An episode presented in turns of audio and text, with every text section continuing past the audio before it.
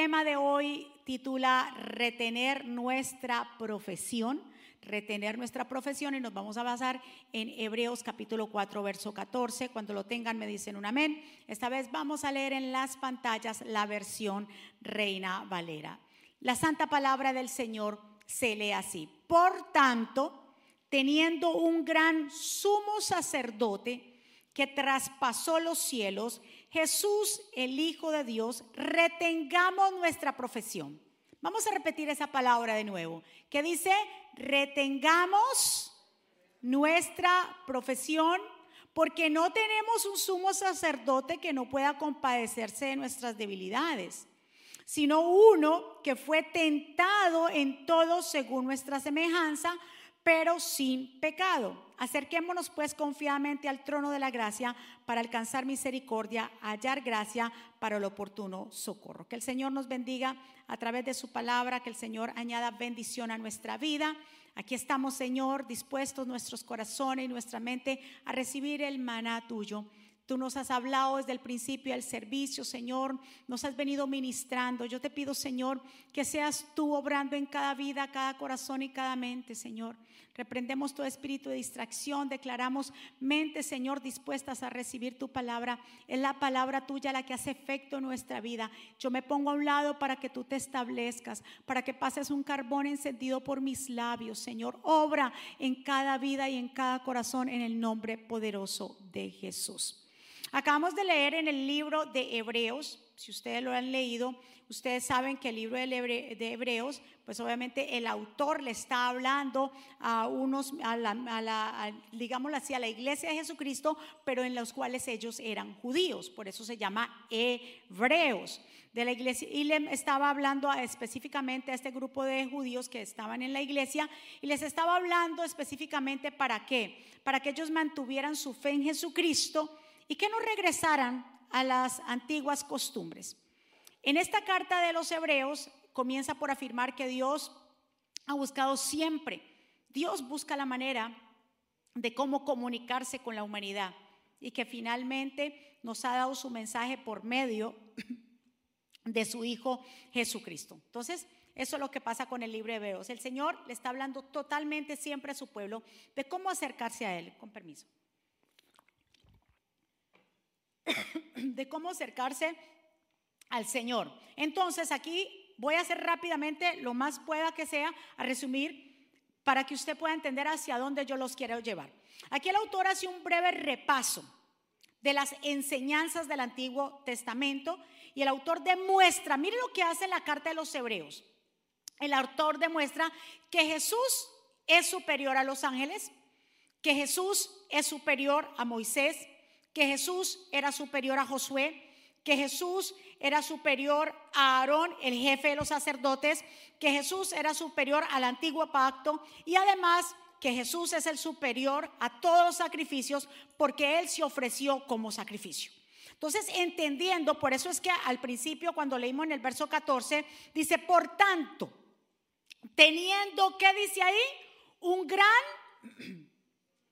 un gran sumo sacerdote que traspasó los cielos, el Hijo de Dios, Jesús, retengamos nuestra profesión. Entonces, lo que nos está diciendo es, si ya entendemos que nosotros tenemos un gran sumo sacerdote, ¿por qué es un gran sumo sacerdote? Porque superó los demás sacrificios, porque superó el, sacerdocio de Aarón. Por eso es un sumo o gran sumo sacerdote. Ya que nosotros entendemos eso, entonces, ¿cuáles eran las funciones de un sacerdote? Imagínense que nos habla que la función de un sacerdote anteriormente era traer eh, ofrenda o sacrificio por el perdón de los pecados y esto se hacía ¿qué? Cada año. También ofrecer sacrificios diarios a Dios por la mañana y por la tarde.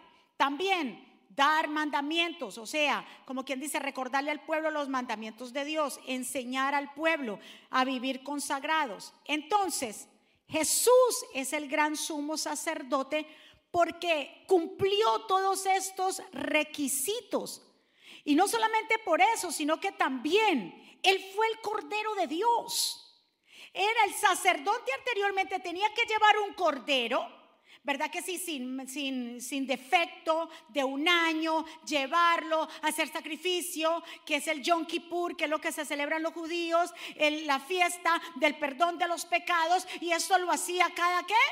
Cada año. Por eso Jesús se le llama el gran sumo sacerdote, porque él fue el sacrificio. Cuando eh, eh, Juan el Bautista ve a Jesús, le dice, he aquí el Cordero de Dios el sacerdote anteriormente llevaba sacrificio. Jesús fue el mismo sacrificio.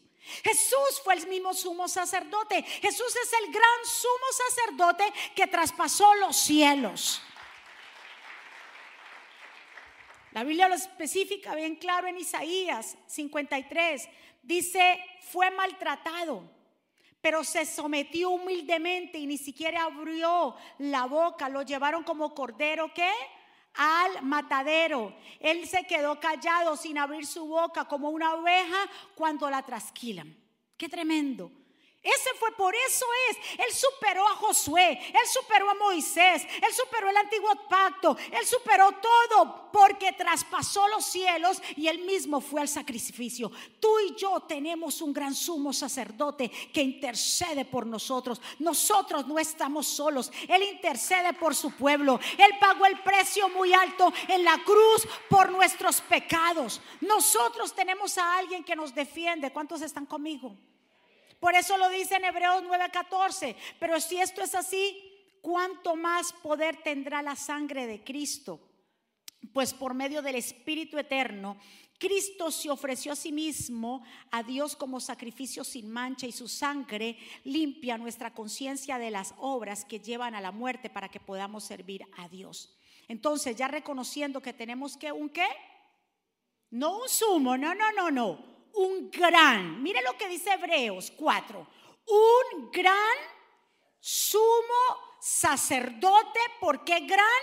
Porque fue el mismo que llevó el sacrificio, él fue el mismo sacrificio y es superior a los demás. Anteriormente eran animales, aquí fue su propia vida que fue sacrificada, por eso tenemos a un gran sumo sacerdote que superó el antiguo pacto, por eso él dijo y dijo bien claro, yo vengo a darles un nuevo mandamiento, un nuevo pacto en mí. Dele otro aplauso fuerte al Señor.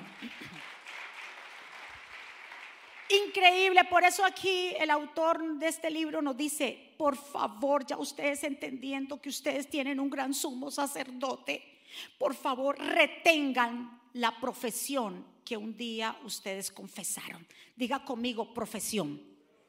La profesión. En el original griego no aparece la palabra profesión, lo que dice es la fe que se confiesa. O sea, retengan, diga conmigo, retener la fe que yo he confesado. Esa es la idea que nos está hablando.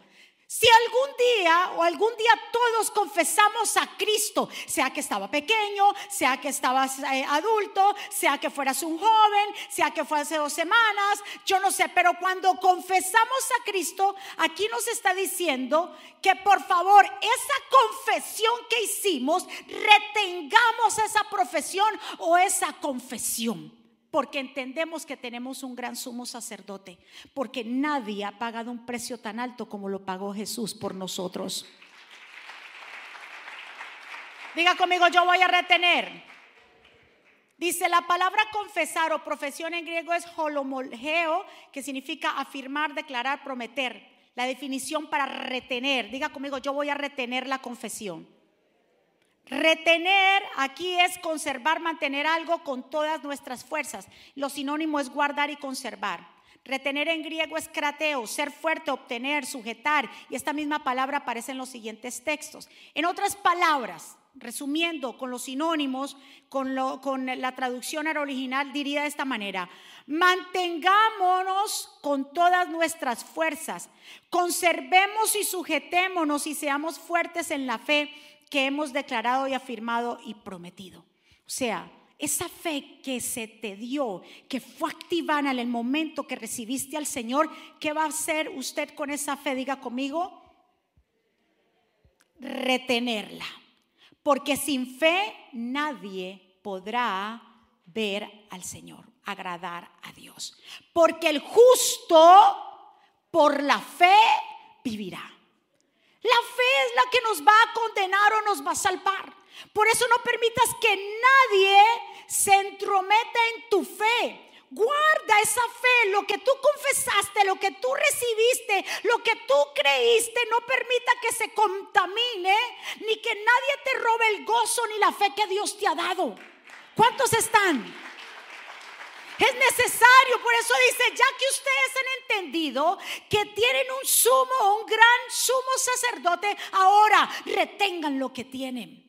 Retengan esa fe, porque es fácil, la, gente suelta las preocupaciones, todo lo que viene, las dificultades, la gente comienza a decaer en la fe, comienza a disipar, comienza a flaquear, comienza a desanimarse. Y el Señor nos está diciendo, por favor, retén esa fe. Porque tenemos a uno que traspasó los cielos. Tenemos a alguien que aboga por nosotros. Mantén y retén tu fe.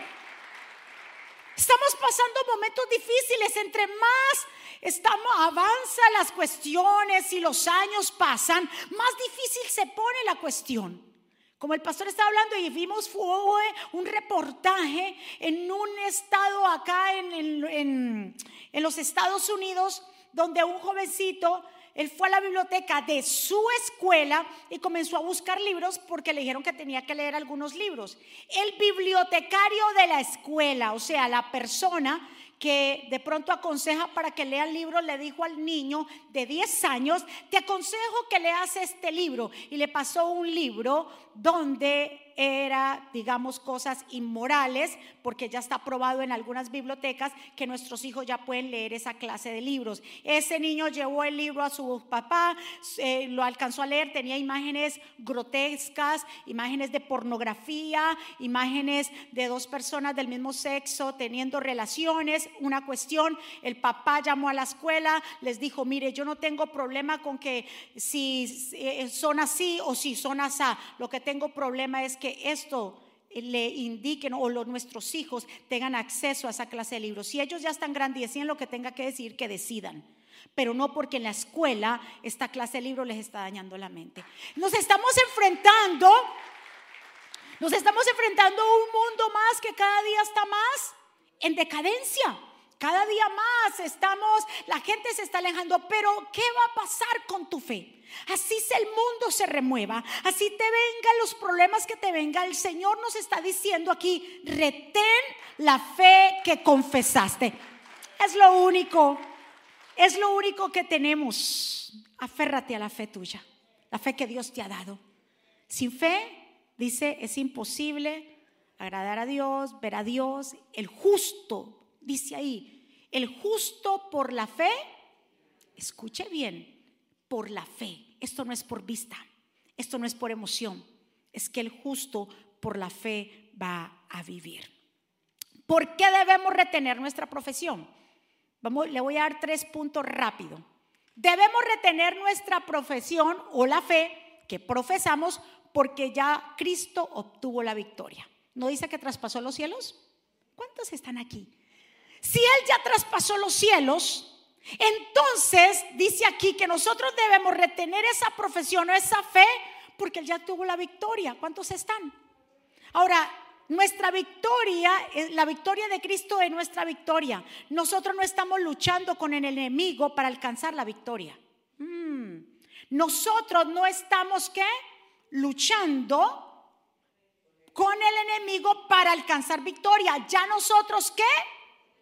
Somos victoriosos en Cristo Jesús porque Él traspasó los cielos y usted vive de gloria en gloria, de victoria en victoria. Usted no tiene que buscar la victoria porque la victoria es tuya, porque tenemos un gran sumo sacerdote que traspasó, que traspasó los cielos, que fue y pagó un precio. Ya tú no tienes que preocuparte por porque ya tú eres victorioso en Cristo Jesús. La victoria fue obtenida en la cruz del Calvario y Cristo nos la otorgó. Ay, ¿con quién yo hablo aquí? Usted no lucha para obtener victoria, diga, yo ya tengo la victoria. Ya somos victoriosos en Cristo. Ya Dios nos puso en un alto rango. Porque creemos en Él, ya nosotros estamos en una plataforma alta y el enemigo debajo de nuestros pies. ¿Cuántos están de acuerdo conmigo? Segundo, ¿por qué debemos retener? La primera, ¿por qué debemos retener nuestra profesión? Yo ya les dije, ¿por qué? Porque ya Cristo obtuvo la victoria. Entonces, si Cristo obtuvo la victoria, yo retengo esa fe. Todo lo puedo en Cristo que me fortalece. Cristo está conmigo. Si tengo a Cristo, lo tengo todo. Si tengo a Cristo en mi vida, podré sobrepasar cualquier dificultad, cualquier cosa que yo pase, sea con mis hijos, sea en el matrimonio, sea con mi negocio, sea con mi finanza. Sé que si yo tengo a Cristo, yo soy más que victorioso. La victoria es nuestra. Pero en el momento que tú sueltes tu fe, pero en el momento que tú declives o te decaigas y sueltes tu fe, no pienses que Dios va a pelear por ti. Tú tienes que pelear, pero como se le pelea la buena batalla? Con la fe. ¿Cuántos están de acuerdo? No pierdas la fe por lo que te haga alguien en tu vida. Si te dejó tu marido, si te dejó tu mujer, si te dejaron los hijos, ¿por qué pierdes la fe? Entonces tu fe estaba puesta en ellos. ¿Con quién yo hablo aquí? Ay, pastor, es que si te has dejado de congregar, si te has dejado de leer la Biblia, si has dejado de amar a Dios, es porque tu fe no estaba puesta en Jesús, sino en aquella persona. Y es aquella persona la pusiste como un Dios. Y cuando ponemos gente que es como si fuera Dios, Dios le quita el pedestal. Uh, porque Dios no comparte su gloria con nadie. Así es sencillo. Tercero, la segunda entonces debemos retener la fe que confesamos porque, óigame esto, mirando lo mismo porque nos basamos solamente en ese verso bíblico. Debemos retener la fe que confesamos porque Cristo se compadece de nosotros y de nuestras necesidades. Escúcheme por eso.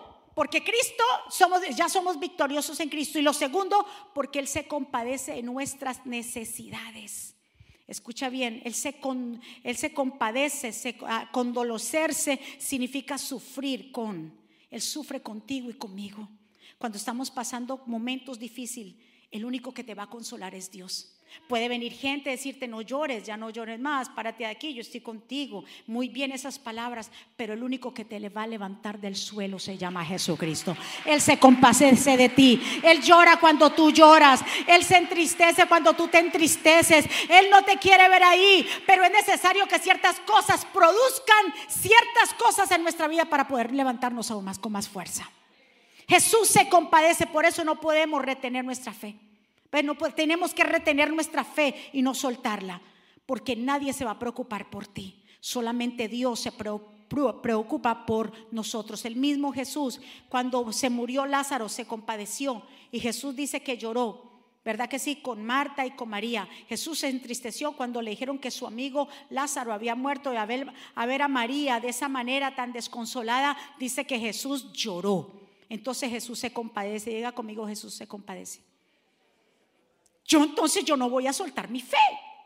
Yo no la voy a soltar porque el único que me va a levantar del piso, aunque el justo cayere siete veces, Jehová lo levanta. Cuando una puerta se cierra, Dios abre otra. Cuando alguien dice no y te desprecia, Dios entonces pone gente clave que te ayude, que te levante.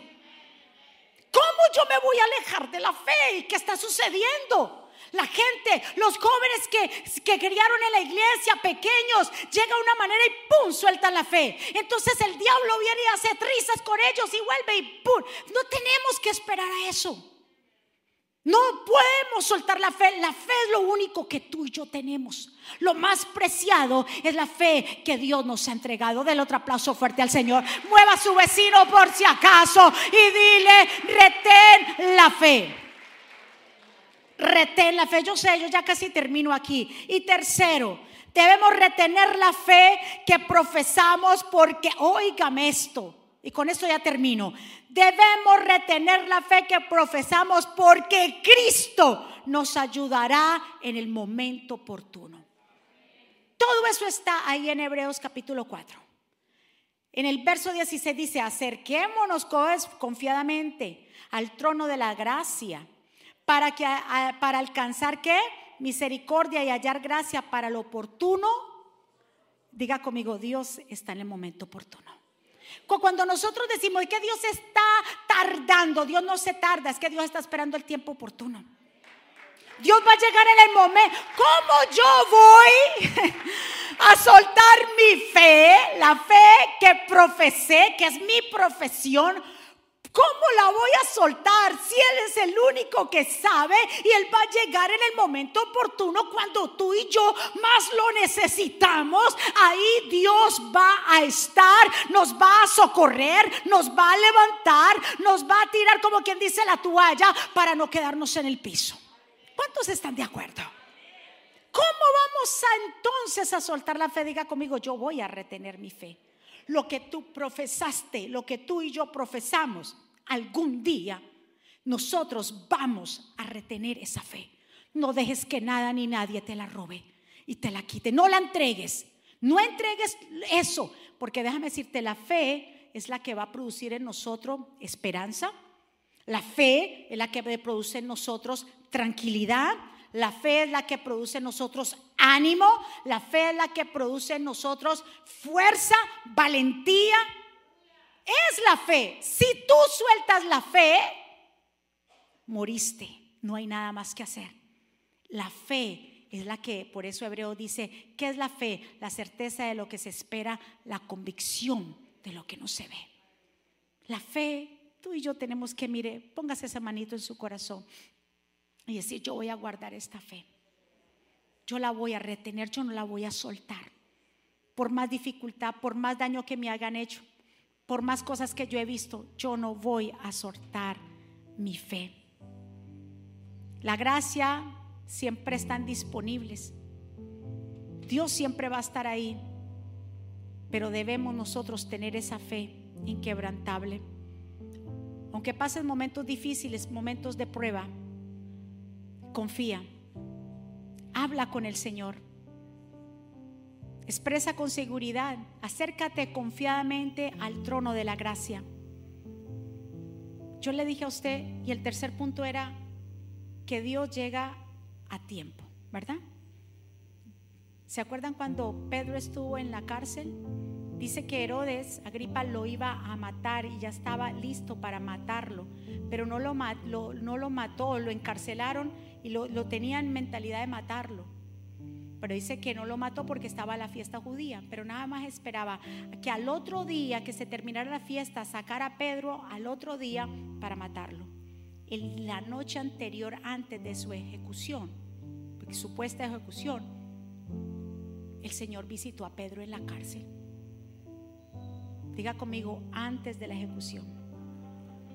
¿Por qué no lo sacó antes? Porque no, porque era necesario esperar hasta ese momento, pero Pedro estaba durmiendo en la cárcel. Y Dios lo visita, Pedro, un ángel. Y las cadenas que tenía, los lazos que él tenía, se rompieron. Y el ángel lo toma, y dice, camine Pedro. Él no sabía siquiera si era una visión, qué es lo que estaba pasando. Y Pedro estaba custodiado, dice que estaba custodiado, estaba durmiendo entre medio de dos, óyeme, estaba durmiendo entre medio de Dios soldados durmiendo entre dos soldados apretujándolo ahí. Aparte habían, había cuatro, eh, eh, digámosle, soldados, eh, grupos de soldados, cuatro y cuatro, cuatro por cuatro, dieciséis, que lo estaban custodiando. Cuando llegó el ángel, se le salen las cadenas, se rompen. Y Pedro pasó como si nada. Y ahí estando delante de todos esos soldados. Cuando fueron a ver, Pedro ya no estaba. Porque aunque el enemigo haya determinado una fecha supuestamente para ti, acabar contigo, acabar con tus hijos, acabar con tu matrimonio, yo vengo a decirte que nosotros tenemos a un gran sumo sacerdote que traspasó los cielos. Y que haya supuestamente él tenga una fecha. Si nosotros retenemos nuestra fe,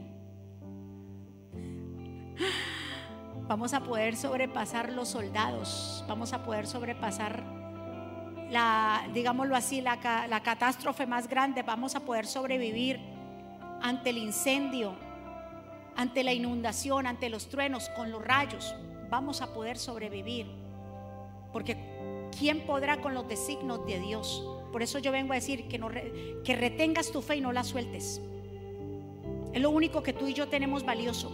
Si nos alejamos de la fe, entonces estamos o quedamos bajos sin cobertura. Retén tu fe. Por eso aquí el autor del libro de Hebreo dice, retengan la fe. Retenga la fe porque ya tenemos un gran sumo sacerdote que traspasó los cielos. Diga conmigo, yo voy a retener mi fe. En realidad, sin fe es imposible agradar a Dios y eso lo dijimos en Hebreos 11. Le voy a leer solamente tres partes donde yo le puedo sacar donde habla la palabra retener, que significa en, griego creteo o crateo.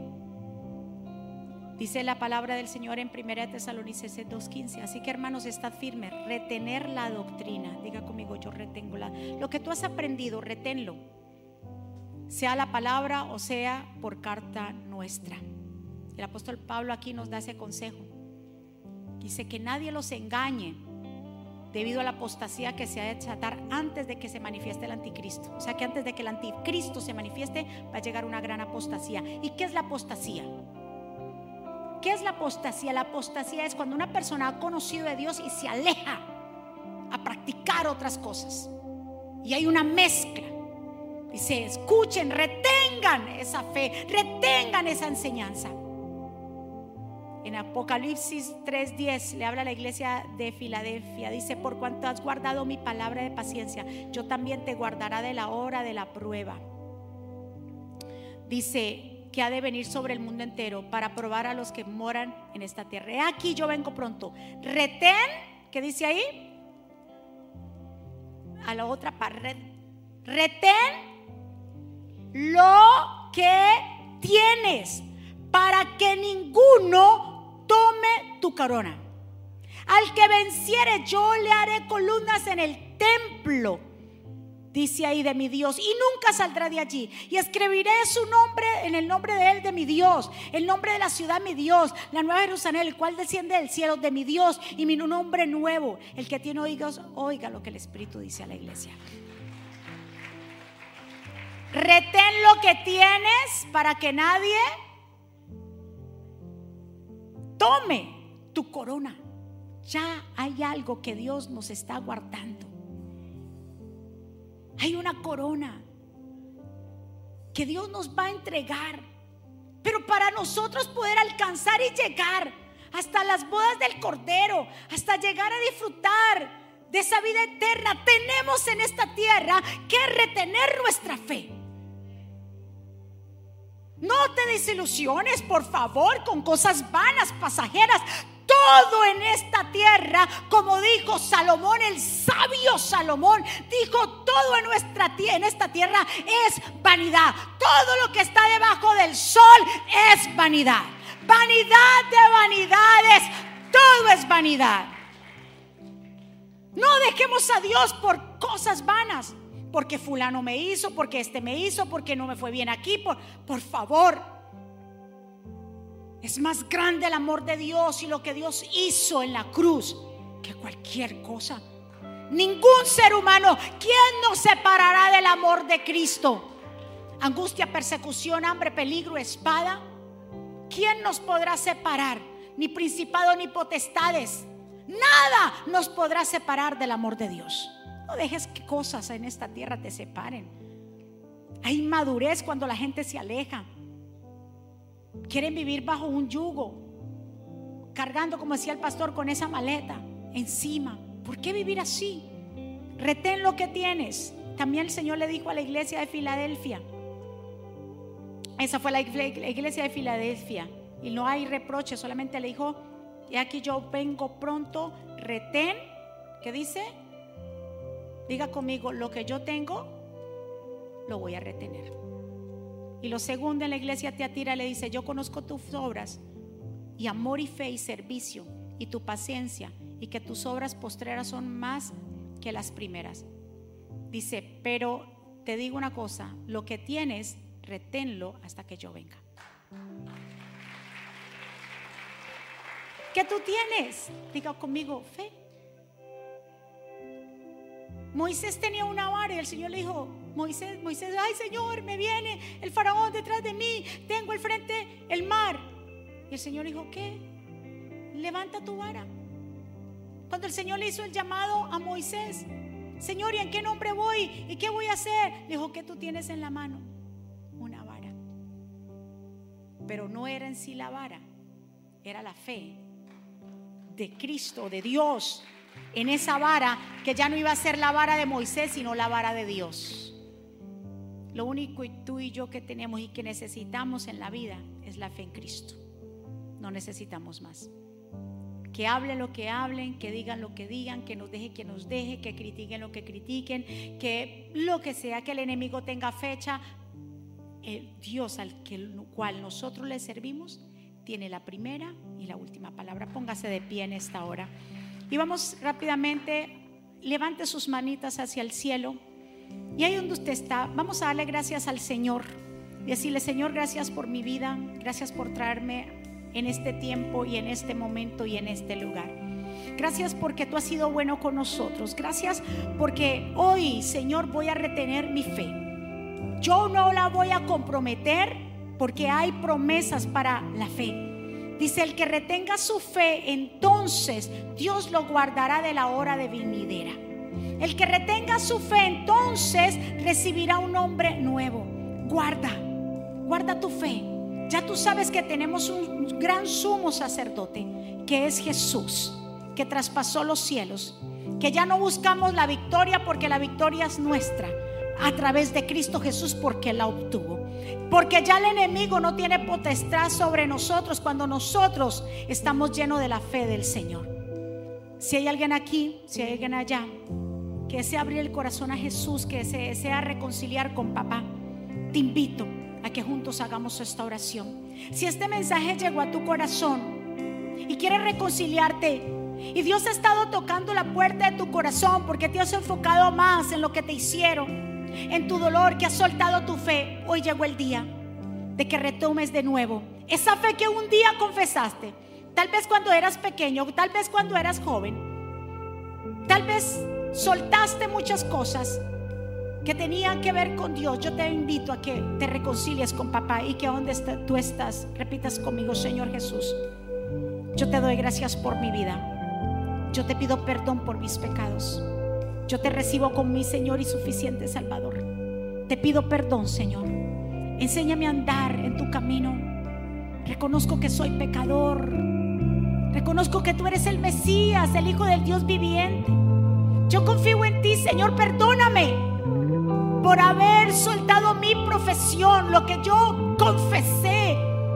Señor, reviva, aviva el fuego que hay esa llama que un momento se apagó, Señor, que se vuelva esa llama a encender.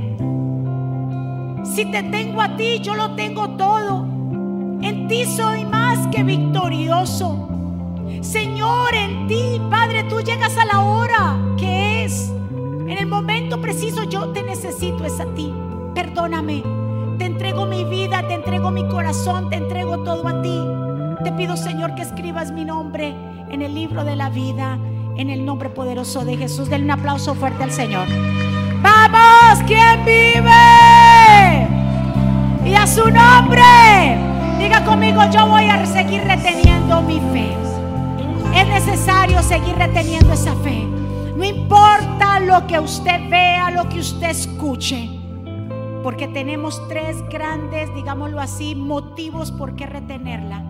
Porque Jesús que en Cristo Jesús somos más que victoriosos.